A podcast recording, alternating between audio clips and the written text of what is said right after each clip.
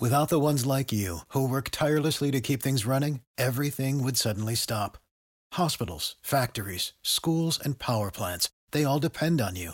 No matter the weather, emergency, or time of day, you're the ones who get it done. At Grainger, we're here for you with professional grade industrial supplies. Count on real time product availability and fast delivery. Call clickgrainger.com or just stop by. Grainger for the ones who get it done. What is up, everybody? My name is Kyle Matovic. I am the host of the In Liberty and Health podcast, where we talk all things liberty, health, and wellness, and beyond. My hope is to encourage and spread the message of liberty and physical and mental well being. I hope you enjoy all the topics we talk about with our guests. We're on all major streaming platforms, so please sit back, relax, and enjoy. Man, I'm doing as good as anyone can do getting buried by his 13 year old son on leg day. I'm not going to apologize for not being on this podcast because I got to go see Metallica. So if that's a problem, kiss my ass. Okay? yeah. All right. All right, everybody. This is In Liberty and Health, episode number 98. Something like that. Um, we're definitely nearing 100. I'm recording this on May 22nd, which I believe I will premiere this tomorrow, which would be May 23rd. Um, I did a poll on Twitter and I asked what everybody would like me to talk about in another solo cast when it comes to health. And um, overwhelmingly, people had chose um, daily habits. So um, I think what we're going to do here is we're going to lay out some of the science um, surrounding forming habits, the benefits of that, and what I do personally. So I guess um, to start things off, I'm going to lay out what I do personally every single day. So um, one thing that's important in health is having habits, right? So um, real quick, let's just define what a habit is, just so you know. We're going to start at a, a very kind of ground level, right? So the definition of habit, which as you can see, I just Googled right here, is a settled or regular tendency or practice, especially one that is hard to give up. We stay together out of habit, and then there's other, you know, BS definitions of um, habits. So um, habits can be good or bad, right? But we're going to focus on good habits, right? We're going to focus on habits that bring about better health.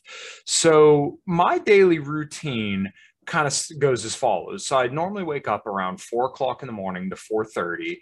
Um, I get up, I take a shower, and then I prepare my breakfast. I also feed my dogs. I'm sure you guys always see dogs coming around. You can see Axton's wagon right there for uh, those watching on YouTube, and he's trying to get me to pet him.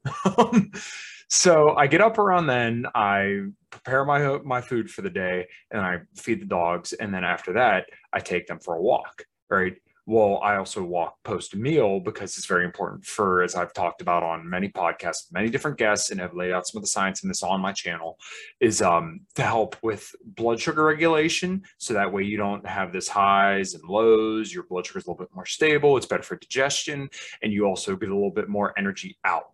So you burn a little bit of calories when you go for your daily walks. Um, and it's very sustainable for me. Um, for other people, may not be, but personally, I'm a huge advocate of just walking. It's very, very easy. And, you know, it's something that I think everybody can do. So, um, you know, I start there. And then after that, I come home and then I kind of prepare everything and I head on into work and I work. Um, I usually leave the house around like quarter after six to 6.30. And then I work from about seven o'clock in the morning before 4.30 in the afternoon. So then i head home and then i go to the gym i work out and then i come home and um, watch tv or do something at night. I generally don't um, make a huge meal. I may have some protein ice cream or some yogurt or something just to kind of finish off the day to get my last bolus of protein and then i'm normally in bed and this is the part where i'm a little bit bad with daily habits um, i don't always always have the same bedtime because um you know just the, with the podcast or things i may have going on during the night if i have to cut the grass or what have you band practice um, i don't always get to bed at the same time but i generally try to be in bed by about um, anywhere from like eight to nine o'clock. But once again, just due to other people's schedules, not everybody's on my schedule. So I can't always be in bed by then. So the reason why it's so important to have a consistent daily schedule is because your body actually kind of likes having that circadian rhythm All right. It likes to get up at a certain time.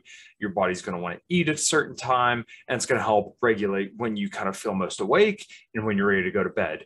And to kind of tag on to habits there, um, if you have like blue light blocking glasses, which I used to have, um, I think this, uh, no, it's not a little piece of it, but um, I had blue light blocking glasses that I used to wear before I'd go to bed because I would try to block out blue light. Like I have a TV pretty much I record this on and then I'm staring at right now. And it's bad to get all that blue light in your eyes right before you go to bed because your brain's going to suppress melatonin production, which is a hormone that helps you go to sleep you could take melatonin gummies, but from what I understand, some people just don't feel that good when they take them. Um, I don't have any literature pulled up on that right now, but uh, you know, just kind of see how you feel if you think that melatonin may help, and uh, try to avoid um, too much screen time before bed.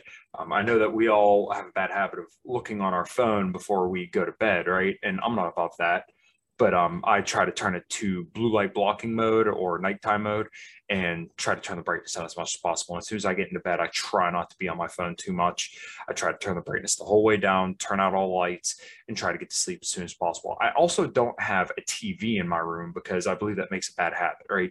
The bedroom should only be for sleeping and sex right? Those are the two things that you mainly go to the bedroom for. So you want to make sure that you're not working or doing anything really stressful in the bedroom. Not like try not to even have arguments when you get to bed because you want that to be a place where your mind can go to rest. So don't have a TV, try not to play on your phone. If you can, leave your phone out of the room. I'm just kind of build that to be a sanctuary where you go to rest so that way you get the most restful sleep. Sleep is incredibly important when it comes to dieting down or just daily habits. So um, that's kind of my day in a nutshell. Up at 4 to 4:30, cook, walk the dogs, go to work, um, head to the gym, come home, do podcasts or spend time with uh, Sarah, my fiance, and you know just kind of go from there that's kind of what my daily routine looks like and i'm very very regimented in it. And even on the weekends uh, i'm still up usually around 4 to 4.30 every single day just because that's when i go to sleep and that's when i get up. My body is in that circadian rhythm. Once again you got to find what works for you and try to stick to that. So going to bed and um, waking up at the same time every day is very very important. It's going to help you get you know kind of into that rhythm and i think you're going to feel a lot better mentally and physically when your body's used to a circadian rhythm. So that's kind of what i do and uh, you know my schedule is not gospel it's just a guideline right? Just look at that and think okay well this is what he does and you know don't take from it what you will. So um, i guess with that being said um, let's kind of move on to some of the uh, research that I wanted to share with you guys, where we could talk about, um, you know, just kind of how to start getting into doing daily habits and daily routines.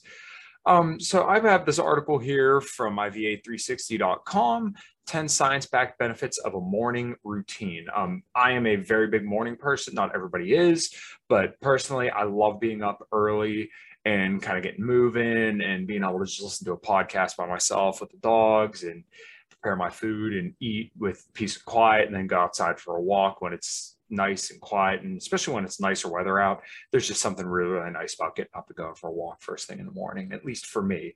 Um, the other important thing is to kind of get sun on your skin so that you get a little bit more vitamin d and that's going to help you feel a little bit better throughout the day.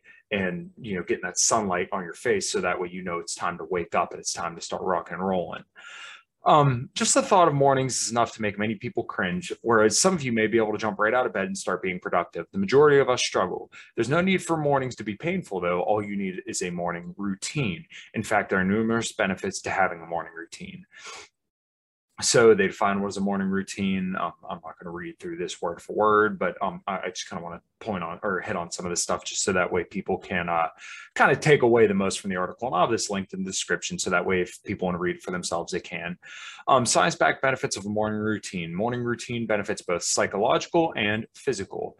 Uh, tip number one, prepare yourself for the rest of the day. How you spend the morning will influence the rest of your day. If you start feeling rushed or lazy, expect that sensation to remain with you. A morning routine, however, gets you on track from the moment you wake up and puts you in the right frame of mind. So it was funny. Um, everybody made fun of Jordan Peterson for talking about cleaning your room. But um, if you make your bed in the morning, or if you have that routine where you get up, you shower, and you make food and you walk like I do, then you're already kind of in motion, right? It's whatever the hell Newton's third law of physics. What stays in motion tends to stay in motion. Objects at rest tend to stay at rest. Um, honestly, that's the way that I feel when I start kind of getting moving first thing in the morning. If you start moving and you don't stop, then you're just going to kind of keep the momentum going, or at least that's the way it works for me. So that's why I'm such a, a big proponent of having a good morning routine. Um, number two, increase your productivity. With a morning routine, you start the day right. You spend every moment of your time on something valuable and productive from the moment you wake up. Maintain this feeling throughout the day to avoid wasting time. You'll find that you are able to focus and are more likely to finish tasks as opposed to starting several and leaving half of them incomplete. When you reach the end of the workday, you'll know you achieved all that you could and can relax in the evening without worry. Um, number three, feel in control. When you have many commitments, it can feel like you're rushing through one task to the next. Your day starts to control you rather than the other way around. A morning routine may cover just a small part of your day, but it could step, it could be a step toward helping you regain control. So I definitely um, feel that remark as well. Um, when you get up in the morning and your routine starts going, then you already know, hey, I've already taken the reins and I'm starting to be productive. And once again, that momentum is going to keep carrying you throughout the day. So once again, just kind of hammering it home, you should have a good morning routine. Even if that's just getting up and making coffee, if you're a fasting person, um, just as long as you get up and do something consistently every single day that you can do, then you're going to be much better off than just kind of scrambling in the morning. Um, funny enough, when Mark Clair was on the show, he wrote a, a uh, Substack article about um, just having a morning routine and how important that is. And I couldn't agree more. If you start your morning right, then generally, at least you've kind of started off in the positive rather than the negative. Um, Number four, lower stress. Stress often occurs when you feel like you lack enough time to complete all your responsibilities or you worry about what needs doing next. When you have a routine, you always know exactly what you should be doing and what follows. You can complete your entire routine without even thinking. Plus, you'll know that you have enough time to finish everything without rushing. When you avoid stress, you improve both your emotional and physical health. For instance, it may decrease your risk of developing depression and anxiety, along with illnesses like high blood pressure, heart disease, and diabetes. Um, to kind of tag on to developing depression and anxiety, um, what is that feeling? It's a feeling of chaos, right? Because there's not enough order. You can't think far enough ahead in the future because right now the task at hand is so daunting and you're so enveloped in the moment. So if you have some kind of order first thing in the morning, then you're going to be able to think a little bit further down the line because you know what comes next. Now, that's not to say that's always going to be the case, but at least it's once again just starting off in the positive rather than the negative. Um, he even when Mark was on, we kind of talked about positive affirmations where you tell yourself maybe you are worthy or that you're going to have a good day or that you're going to try a little bit better. I'm I do this. I do this frequently. Um, sometimes you may not feel like you love your partner as much as you once did. And not that I don't love my fiance, I do, but some days you're not feeling your relationship as much as you once were. So sometimes you may need to say, okay, I'm going to be a better person today. I'm going to give her a compliment. I'm going to do this. I'm going to do that. Um, and not just when it comes to relationships, when it comes to anything really, you may just need to tell yourself, I'm going to do this. And even if you're not always perfect about it, at least you kind of put one foot in front of the other to try to, once again, start yourself off a little bit more positive. Um, Number six, boost your energy levels. There, the many the reason many people hate mornings is because their energy levels are low early in the day. A great thing about a morning routine is that it can increase your energy, especially when you give yourself no time to be lazy and dedicate all your time to scheduled activities. If you want an extra energy boost, include a high intensity workout, meditation, or a cold shower in your morning routine. I definitely agree with this as well. But once again, this is why I walk first thing in the morning um, just to kind of recharge the batteries and part of that routine of just starting the metabolic fire. Uh, cold showers, when it comes to working out, I don't necessarily recommend because you're actually kind of blunting the anabolic response that your body gets from damaging the muscle. You need to kind of experience the pain and being sore in order for that muscle to adapt and overcome. But once again, if that feels easy for you and it works for you, then just do that but there is evidence out there to suggest that you may blunt some of the anabolic response to a workout with cold showers. Um, number seven, improve relationships. There are several ways something as simple as a morning routine can impact your relationships. The big one is lowering stress. It is common to take out stress on a loved one, even though the person may have nothing to do with your frustrations. When you reduce stress, you're less, you're less likely to snap at someone. A morning routine will also mean that you're more accessible to your family, which is critical for improving relationships. When you're better organized, you have more spare time to spend with family members. Developing a morning routine is most important for improving relationships with people you live with. When your family or roommates know your schedule for the morning, they can work around you. There will be no disputes about who gets to use the bathroom and no problems with two or more people trying to share the kitchen at the same time. Um, this kind of goes to the Jocko Willink saying, saying of uh, discipline equals freedom. I think that's very important because when you are disciplined, then you have more free time because you know you have this time laid out for what you need to get done. And then once you get that done, then you no longer have to worry about what you're not getting done. So, like right now, I know that I have to budget time to record this podcast. Well, then after that, I'm going to have to do some yard work because the yard work needs done, the grass needs cut. Right? It's it's part of the daily routine. It's part of what I have to do. It's part of my responsibilities. So I have to have the discipline to do that, so that way I can do other things that I want to do. Um, combat forgetfulness. Tip number eight when you have the same routine every day, it's much more unlikely you'll forget something. Without even thinking, you'll go through the motions of getting ready for work. The chances are slim that you'll arrive to work and realize you left something you need at home. There will also be a lower risk that you forget to do an important chore like taking the trash out or closing the door to your bedroom to stop your dog sleeping on your bed. Um, my dogs love sleeping on my bed. They really do. um, Number nine, improve your confidence. When you remain calm and collected, you naturally feel more confident. Plus, better time management will mean you accomplish more, which can also improve your self esteem. Finally, giving yourself enough time for personal care in the morning can improve your self confidence. When you set aside a portion of time just for personal care, there's no need to rush. You can spend your time carefully doing your hair and choosing clothes that make you feel good. Um, I definitely agree with this as well. And that seems like it's almost geared towards women, but uh, for men too, really, I think that's important. Grooming and well, now I said that, I'm thinking about groomers. Self grooming, as in making sure that you look good, that's very, very important because once again, you're going to feel confident. When you feel confident, you don't feel as chaotic. You feel a little bit more in control. It's very, very important to having a productive day. And being in good relationships with people is having confidence in yourself so that way you know you can navigate the hard times and the good times and you can have a conversation with people and not be awkward and clunky right I think it's very important. And I definitely feel that when I, you know, have time to do my whatever I need to do in the morning.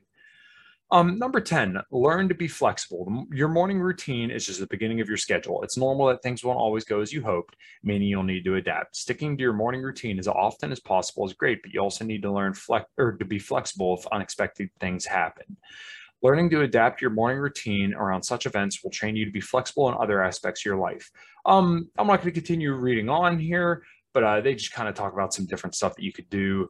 Um, some different examples of different people. You know, once again, I'll put this in the uh, show notes below if people want to kind of dig in here and see what they think about different routines that are recommended. Um, but yeah, if you are flexible with your morning routine, let me stop the share here. Um, then you can bleed that flexibility into other parts of your life. And that's not to say you should always be incredibly flexible and not do your morning routine. But um, this kind of goes to things that I've talked about in other podcasts is that you're not a bad person if you fall off the wagon every once in a while. Um, the one morning my dog ran out and got sprayed by a skunk. They hate skunks now.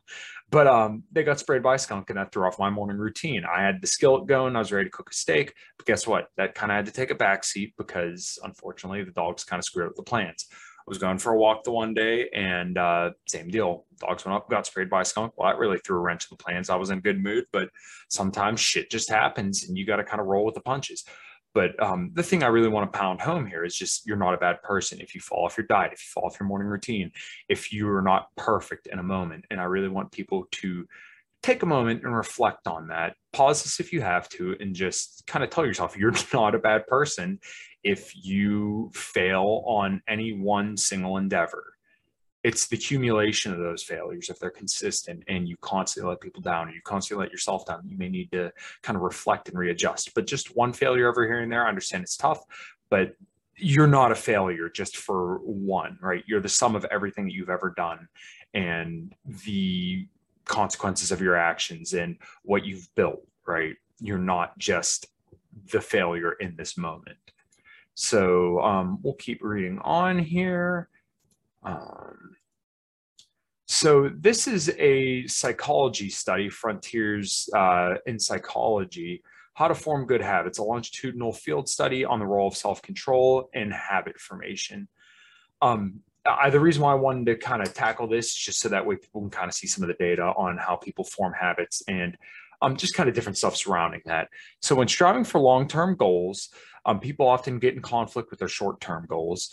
Um, previous research suggests that people who are successful in controlling their behavior in line with their long-term goals rely on effortless strategies such as good habits.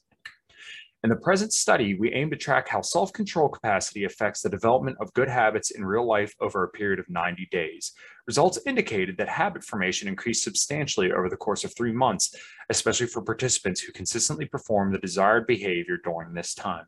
Contrary to our expectations, however, self-control capacity did not seem to affect the habit formation process. Directions for future research on self-control and other uh, potential moderators in formation of good habits are discussed. Um, we will not read this word for word, but I'll just breeze through a couple paragraphs and uh, just kind of see what you take away from it. Once again, this will be in the show notes if you want to read it in its entirety.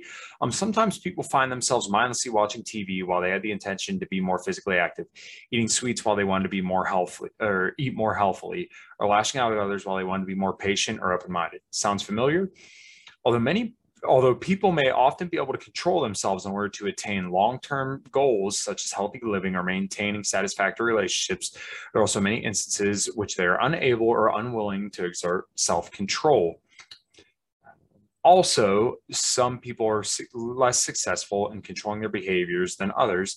In these cases people often revert to effortless habitual behavior often bad habits. The, this reliance on habits may, however, also be used to people's advantage if they manage to form good habits that are in line with their long-term goals. Indeed, recent research suggests people who are successful in controlling their behavior more effortlessly um, rely on good habits, but how are good habits formed? Once again, um, to be successful, you need to practice success. It sounds cliche, cheesy, whatever you want to say, but if you're consistent in behaviors that you know generally make you feel good and um, rely on you being consistent then you're going to have that base to build on right um, I wear this activity tracker every single day. And right now I'm trying to lose weight. So I'm consistent about the calories I take in and I'm consistent about the amount of daily activity that I do. So that way I have the base from which to build my caloric deficit, my diet, and different things around that to be more successful in my journey to health, right? Research on habit formation has shown that behavior is likely to become habitual when it's frequently and consistently performed in the same context. For example, when one frequently and consistently eats vegetables for lunch, at some association that may guide future behavior. Specifically, when encountering context or encountering a context that's associated with a certain behavior, this context will automatically trigger this associated behavior. I'm going to kind of tap on there, like I was saying earlier about my blue light blocking glasses. I associate that with the time to start to relax and cool down and get ready to go to bed. I put the blue light blocking blue light blocking glasses on and then go to bed, right? That's time to rest. Uh, where are we here? Hence, once a good habit is formed, it is rather effortless to perform desired behavior. However, the process of habit formation itself may vary in the amount of effort needed. Although some people manage to form certain habits as quickly as 18 days, others may need as much as half a year. This raises the question of how exactly do habits form over time. Um, although research on habit formation is still in its infancy, recent studies have uncovered some of the mechanisms that underlie the habit formation process. One of the main findings is that the habit formation process within individuals unfolds asymptomatically. Um, that is, habit strength increases steeply at first, then levels off.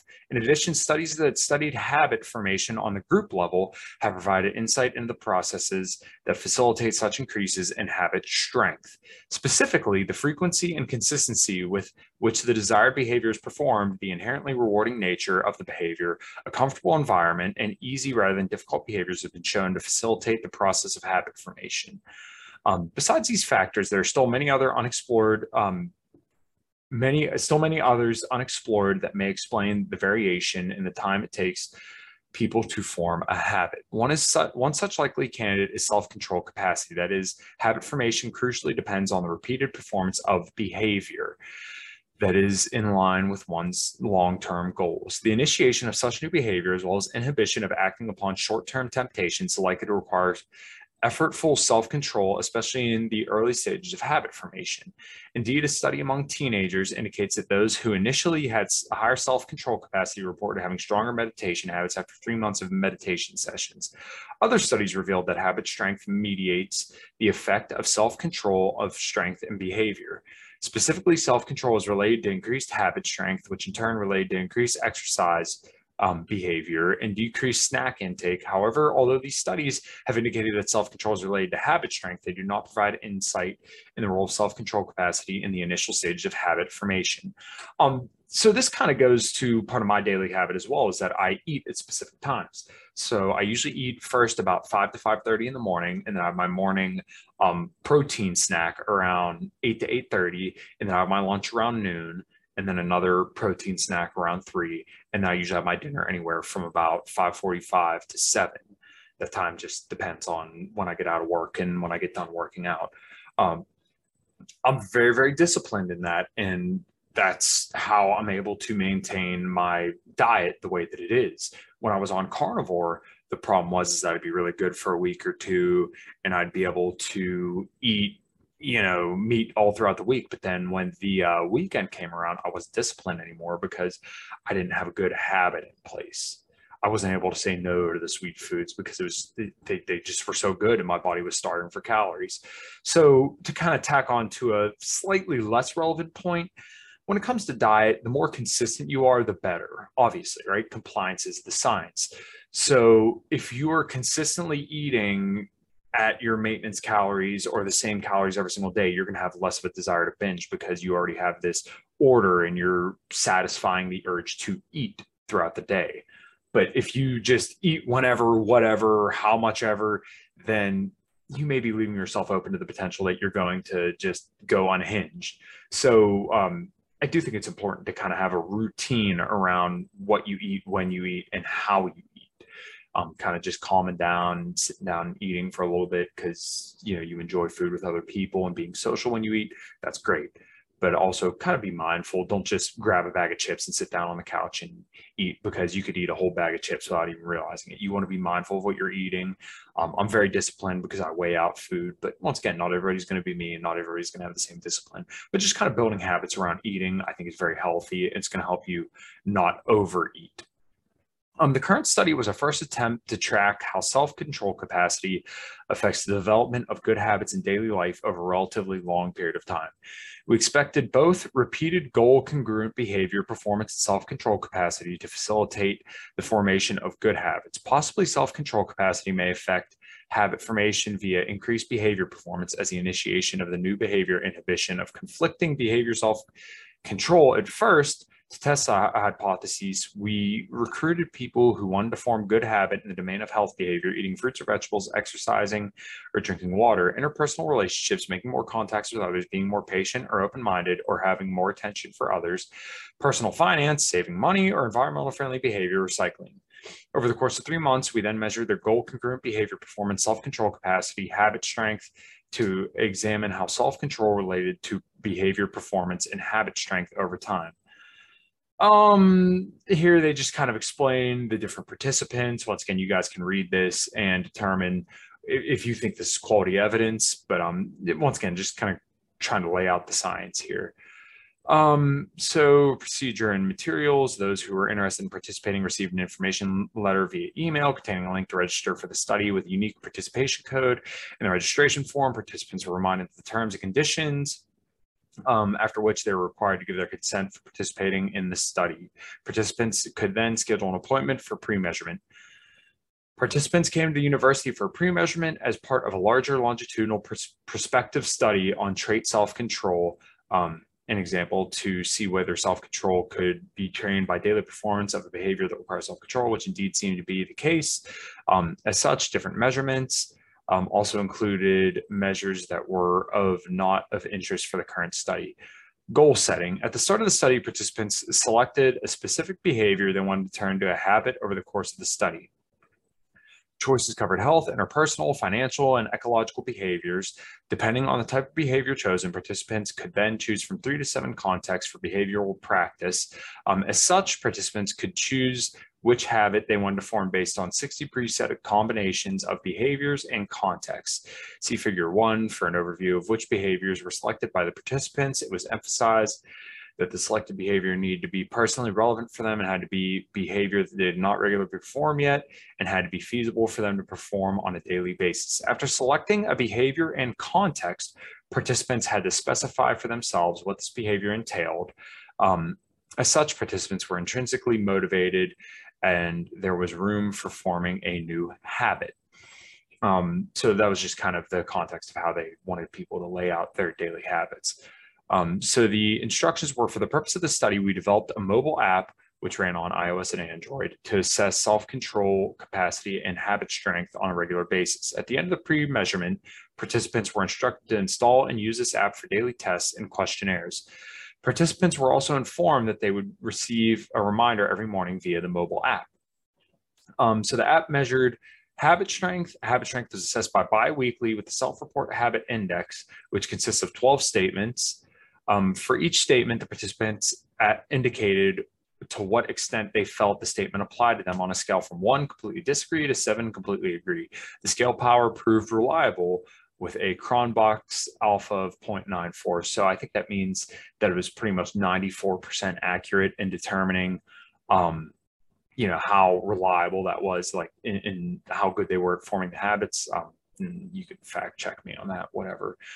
Um, goal congruent behavior performance on a daily basis, participants indicated that dichotomously whether or not they had performed the self-chosen behavior that day and whether they performed this behavior in their self-chosen context self-control capacity um, was assessed biweekly by the brief self-control scale, which consists of 13 statements.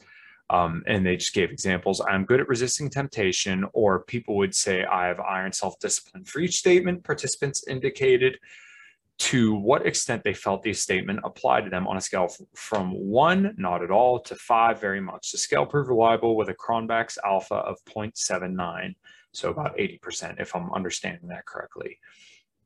Um, habit formation over time, individual level analysis, first following um, Lally et al. 2010 approach, we attempted to fit an asymptomatic curve to individual participants' habit strength scores over time um, to see whether we could predict the individual rate of change in habit strength as a function of goal congruent behavior, performance, and self-control capacity.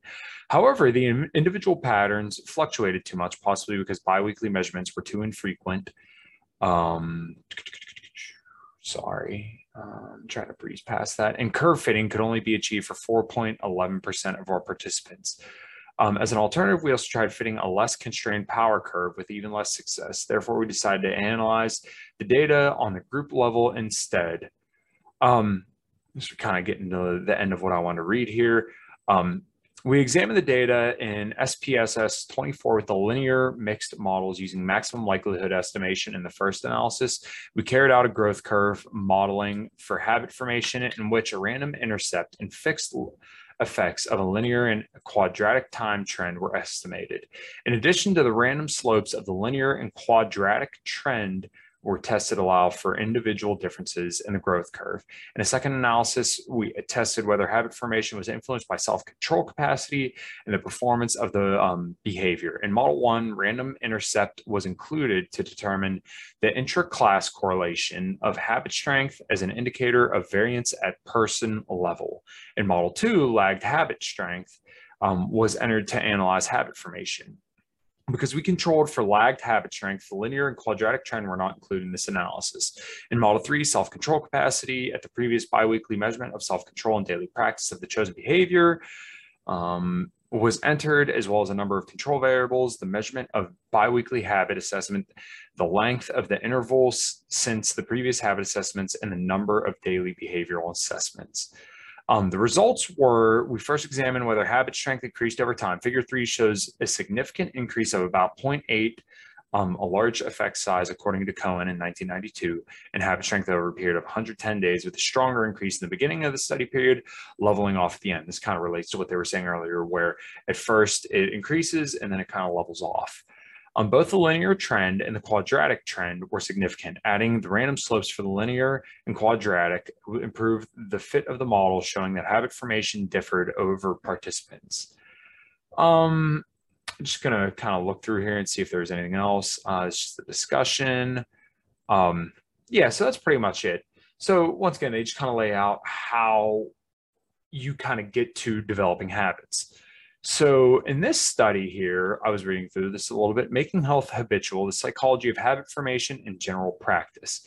Um, the secret, the Secretary of State recently proposed that the NHS take every opportunity to prevent poor health and promote healthy living by making the most of healthcare professionals' contact with individual patients. Um, obviously, as a libertarian, I don't advocate for government to really do anything. Um, if anything, it should just, you know, abolish itself. But you know, uh, we're not talking about that or about that in this specific podcast. Patients trust health professionals as a source of advice on lifestyle, that is, comma, behavior change, and brief opportunistic advice can be effective. However, many health professionals shy away from giving advice on modifying behavior because they find traditional behavior changes strategies time consuming to explain and difficult for the patient to implement. Furthermore, even when patients successfully initiate the recommended changes, the gains are often transient because few of the traditional behavior changes strategies have built in mechanisms for maintenance. Um, so basically, they're just saying doctors don't really like giving advice because they find that it falls on deaf ears. Um, you can lead a horse to water, but you can't make it drink. That's what I'm doing with this podcast, right? I'm going to give you guys all the tools that I possibly can to make you healthy, better looking, and whatever. Whatever I can give you, I'm going to give you the tools, and then it's up to you to build with those tools. Um, brief advice is usually based on advising patients on what to change and why, for example, reducing saturated fat intake to reduce the risk of heart attack. Psychologically, such advice is designed to engage conscious, deliberate motivational processes, which Kahneman terms slow or system two processes. However, the effects are typically short lived because motivation and attention wane. Brief advice on how to change engaging automatic System 1 processes may offer a valuable alternative with the potential for a long-term impact. Um, opportunistic health behavior advice must be easy for health professionals to give and easy for patients to implement to fit into our routine healthcare. Um, once again, compliance is science. What is the best exercise? The exercise you'll do. What is the best diet? The one you'll follow you need to be you, you, need to make it very very easy for people to grab so that way more people are able to run with this. This is kind of a problem that we see in political messaging is that um, as libertarians we're very abstract and we don't always have the answers for the problems right now other than just get rid of it. Um, in order for us to be more marketable and to influence more people we need to make it more reachable for everybody, right? You need to be, I don't want to say inclusive, but you need to kind of have a little bit more of a ground level understanding for people so that way people can um, get here without having to jump through a bunch of mental gymnastics to get to your end result. Um, we propose that simple advice on how to make healthy actions into habits, externally triggered automatic responses to frequently encountered contexts offers a useful option in behavior change toolkit. Advice for creating habits easy for clinicians to deliver and easy for patients to implement. Repeat each other's behavior in the same context until it becomes automatic and effortless. Um, same deal with like when it comes to libertarianism, right? You need to make a hat, you need to make people understand the philosophy and the principles so that way they're able to default to their principles in any given context to understand things.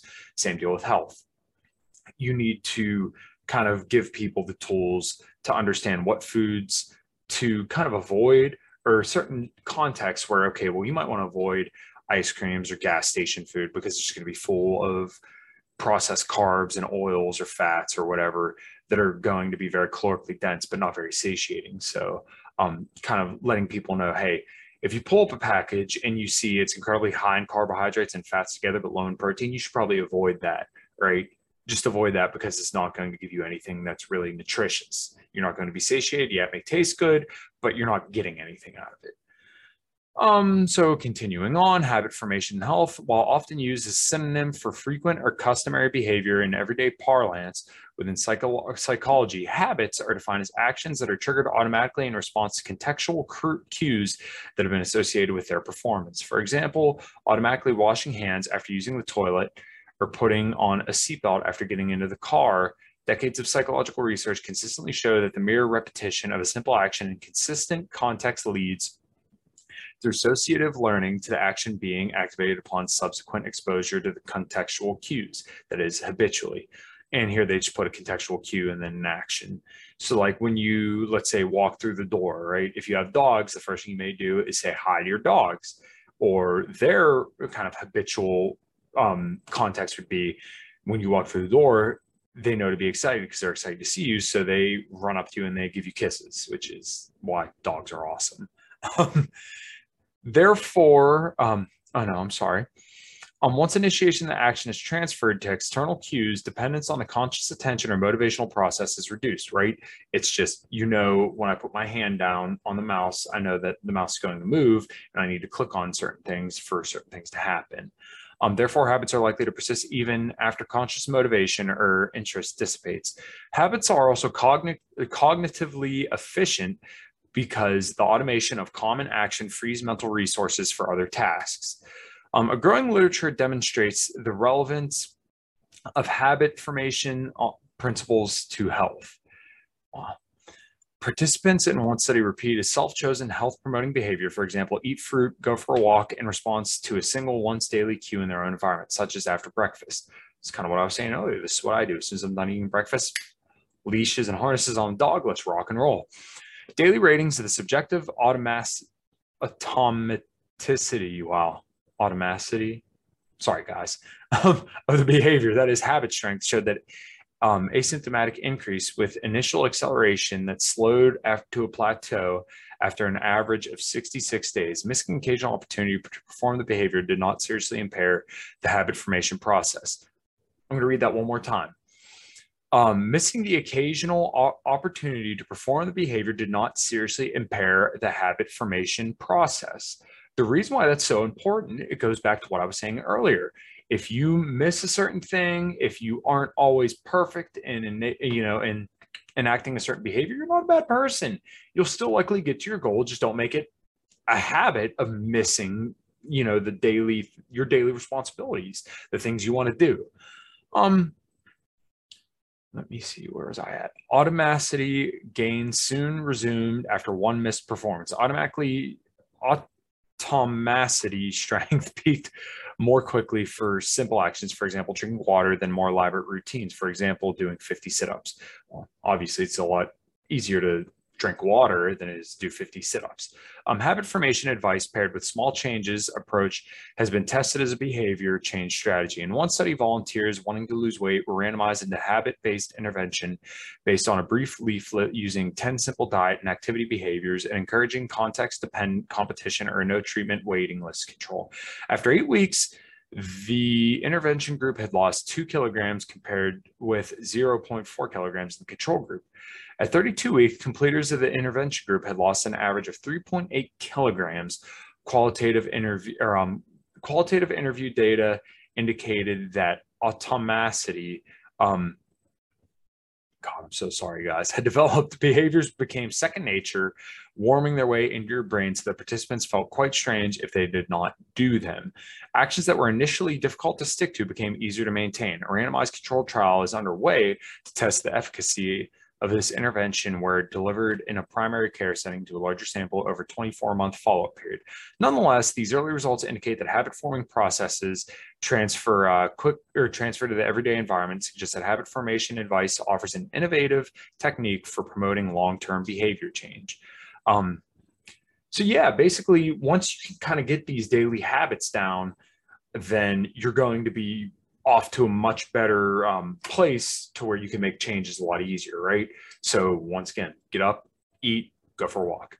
Those that behavior right there is going to enable you to continue to lose weight because you already have that discipline in one area. you just got to carry that out to the rest of your life. And if you're successful there, then you get that little dopamine hit, right? You feel good because you were successful in doing something. So maybe you could see if that applies to other areas. Um, and here, I actually kind of like the way that they laid this out, but um, they lay out basically how they had people make a new habit. So um, for those listening, um, for those watching, you kind of see what's going on here. But box one, a tool for patients. Make a new healthy habit. One, decide on a goal that you would like to achieve for your health. Two, choose a simple action that will get you towards your goal, which you can do on a daily basis. Three, plan when and where you will do your chosen action. Be consistent, choose a time and place that you encounter every day of the week. Four, every time you encounter that time and place, do the action. Five, it will get easier with time, and within 10 weeks, you should find you are doing it automatically without even having to think about it. Six, congratulations, you made a healthy habit. So here they just put my goal is to example, my plan is to example, where and will, um, and they just kind of have like the chart laid out, basically saying um, what's going on. So, um, like I said, I really like this. Make sure you guys check out the study.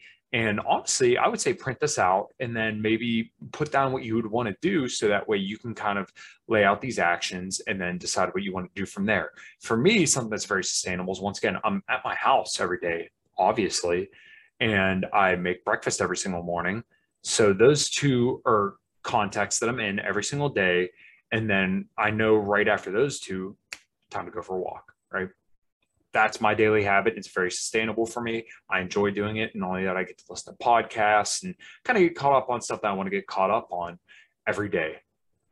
Um, so continuing on here, uh, initiation requires the patient to be sufficiently motivated to begin a habit formation attempt, but many patients would like to eat healthier diets or take more exercise. For example, if doing so were easy, um, patients must choose an appropriate context in which to perform the action. The context could be any cue, for example, an event when I get to work or a time of day after breakfast that is sufficiently salient in daily life that is encountered and detected frequently and consistently. A cue located within an existing daily routine, for example, when I go on my lunch break, provides a convenient and stable starting point.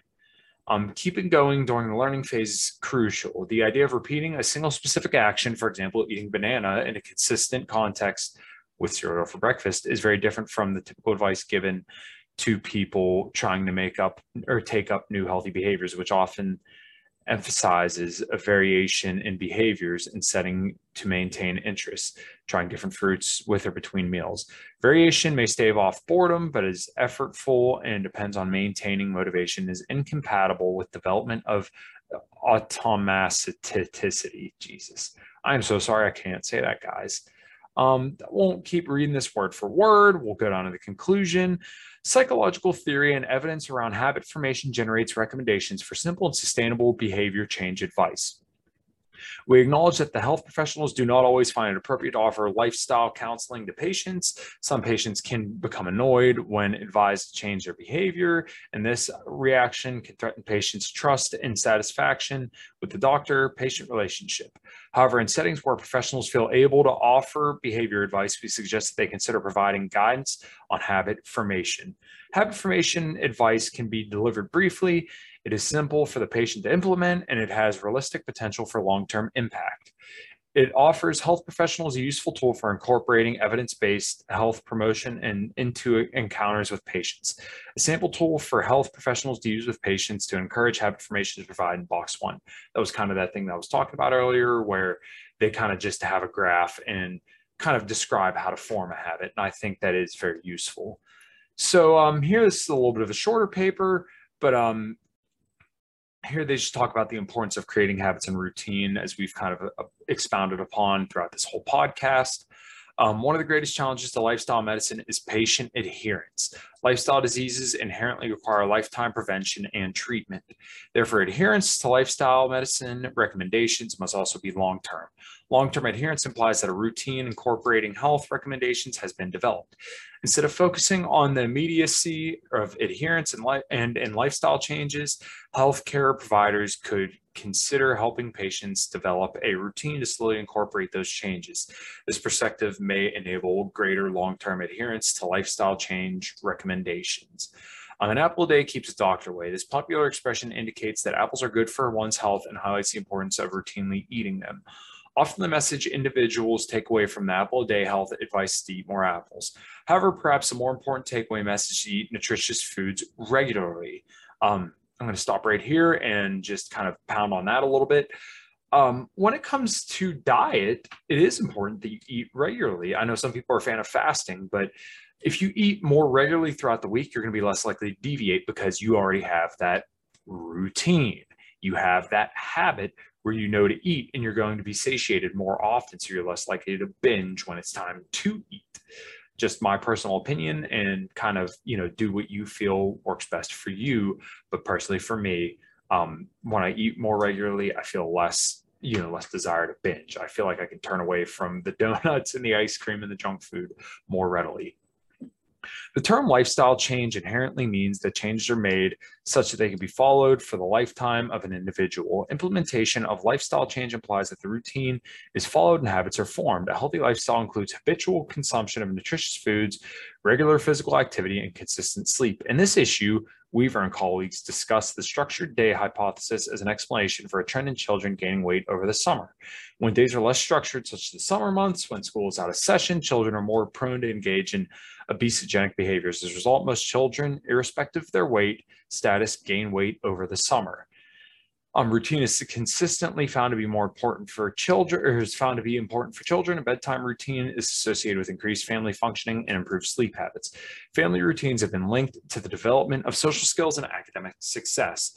And adherence to family routines has been identified as important for family resilience during the times of crisis. However, the importance of routine is not unique to children observational research indicates that individuals in good health engage in highly routine health behaviors. For example, those successful at maintaining weight loss often eat the same foods, engage in consistent exercise, and do not skip meals.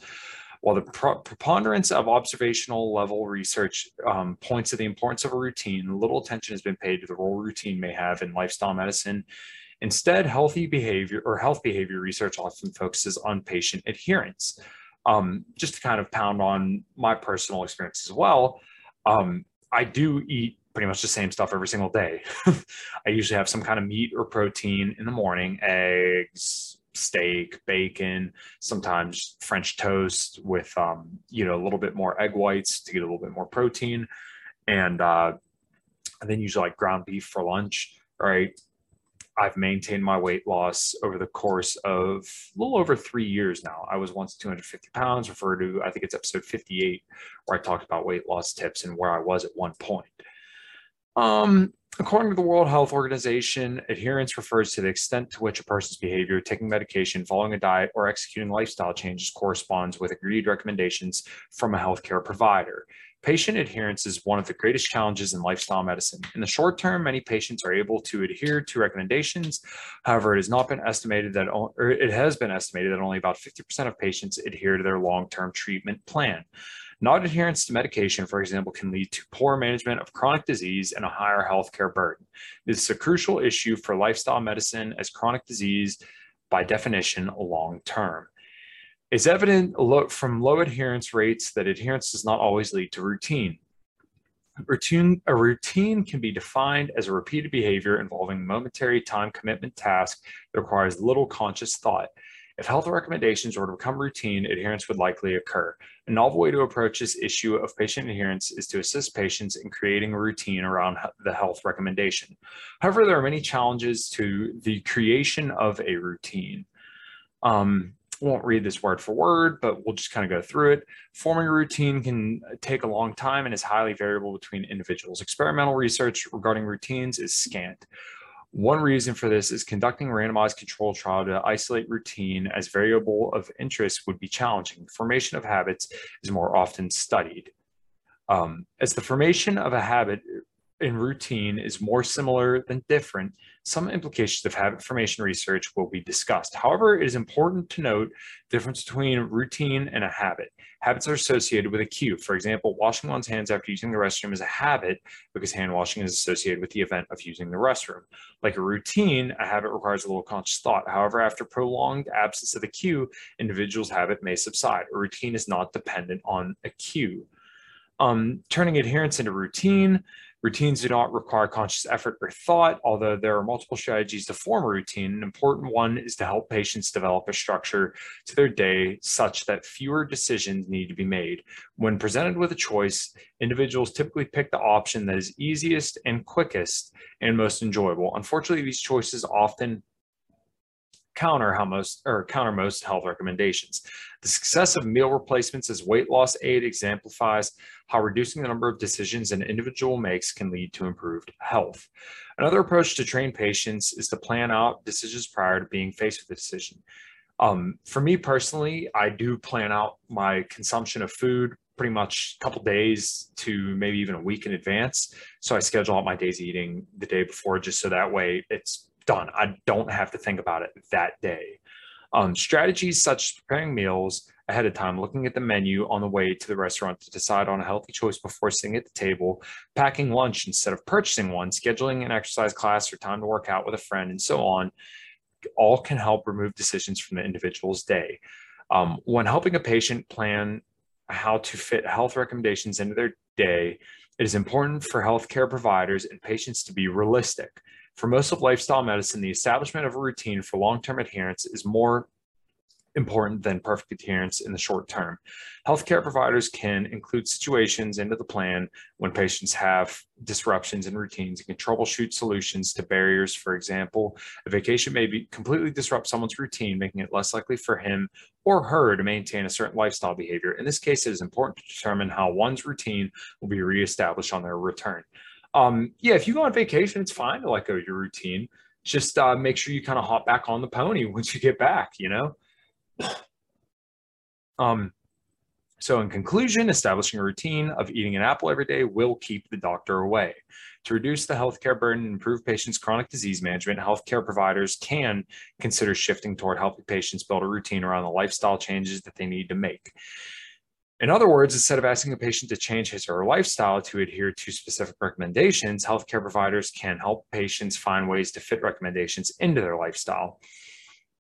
This different perspective for both the healthcare provider and the patient could be um, what is necessary to increase long term adherence. However, routines take time to establish. Adding in too many changes to a day will likely to be difficult for a patient to sustain and may result in behavior relapse. Research consistently demonstrates that too much change too fast is likely to end without positive results. Healthcare providers aim to add in one or two changes at a time, slowing building a routine for health that truly does keep the doctor away. Stop the share here, and I will give you some of my closing thoughts. Um, so maybe it's not the apple that keeps the doctor away, it's the habit, right? So you know to get up and go for a walk, right? That's going to get a little bit more energy out and it's going to help with blood sugar regulation and all that stuff, right? So when it comes to people asking me for what changes they can make, I would suggest try walking, right? Easy, sustainable, low impact, stokes metabolic fire. Try to just get a little more protein in, right? And it doesn't mean snack on a protein bar. Eat some eggs, eat some steak, eat some chicken, um, whatever your preferred source preferred source of protein is, try to get that in a little bit more throughout the day, right? So you can implement walking, a little bit more protein, and then just try to resistance train three times a week. If I tell you that you have to do three hours of cardio first thing in the morning and resistance train at night, six days a week, and um, eat nothing but chicken, broccoli, and rice, then what's the likelihood you're going to adhere to that? For those listening, zero if I try to tell you to overhaul your entire life to improve your health, once again, the likelihood you will do that is about zero. So let's start with small changes to your everyday life that you can sustainably do to improve your health. And then from there, we can start leveling up those recommendations if you're successful in just these small behavior changes. So, um, yeah, those are kind of my thoughts and some of the science surrounding forming habits and why they're so important about a daily routine. Um, like I said, for me personally, walking every single morning after I eat breakfast, I find that to be very, very important. And I think that's um, kind of what gets my day going on the right foot. Um, you know, if that's for you just drinking coffee first thing in the morning and then maybe doing a couple push ups some high intensity interval training as soon as you wake up, sure, why not? Whatever works for you. So um, yeah, feel free to uh, you know like, subscribe, share, check it out, share with a friend. Um, if you like this podcast, I would really appreciate if you guys subscribe to the channel. If you give me thumbs up or five star reviews, wherever you can do whatever, that really means a lot to me. Um, check out and Sledge for all your supplements. Brought to you by me. Um, use code Matovcik10, M A T O V C I K 10 at checkout to get a little discount. Let them know I sent you your way or sent them, sent you their way. And uh, until next time, everybody, take care. And I really hope this helped. For the ones who work hard to ensure their crew can always go the extra mile, and the ones who get in early so everyone can go home on time, there's Grainger, offering professional grade supplies backed by product experts so you can quickly and easily find what you need. Plus, you can count on access to a committed team ready to go the extra mile for you. Call, clickgrainger.com, or just stop by. Grainger, for the ones who get it done.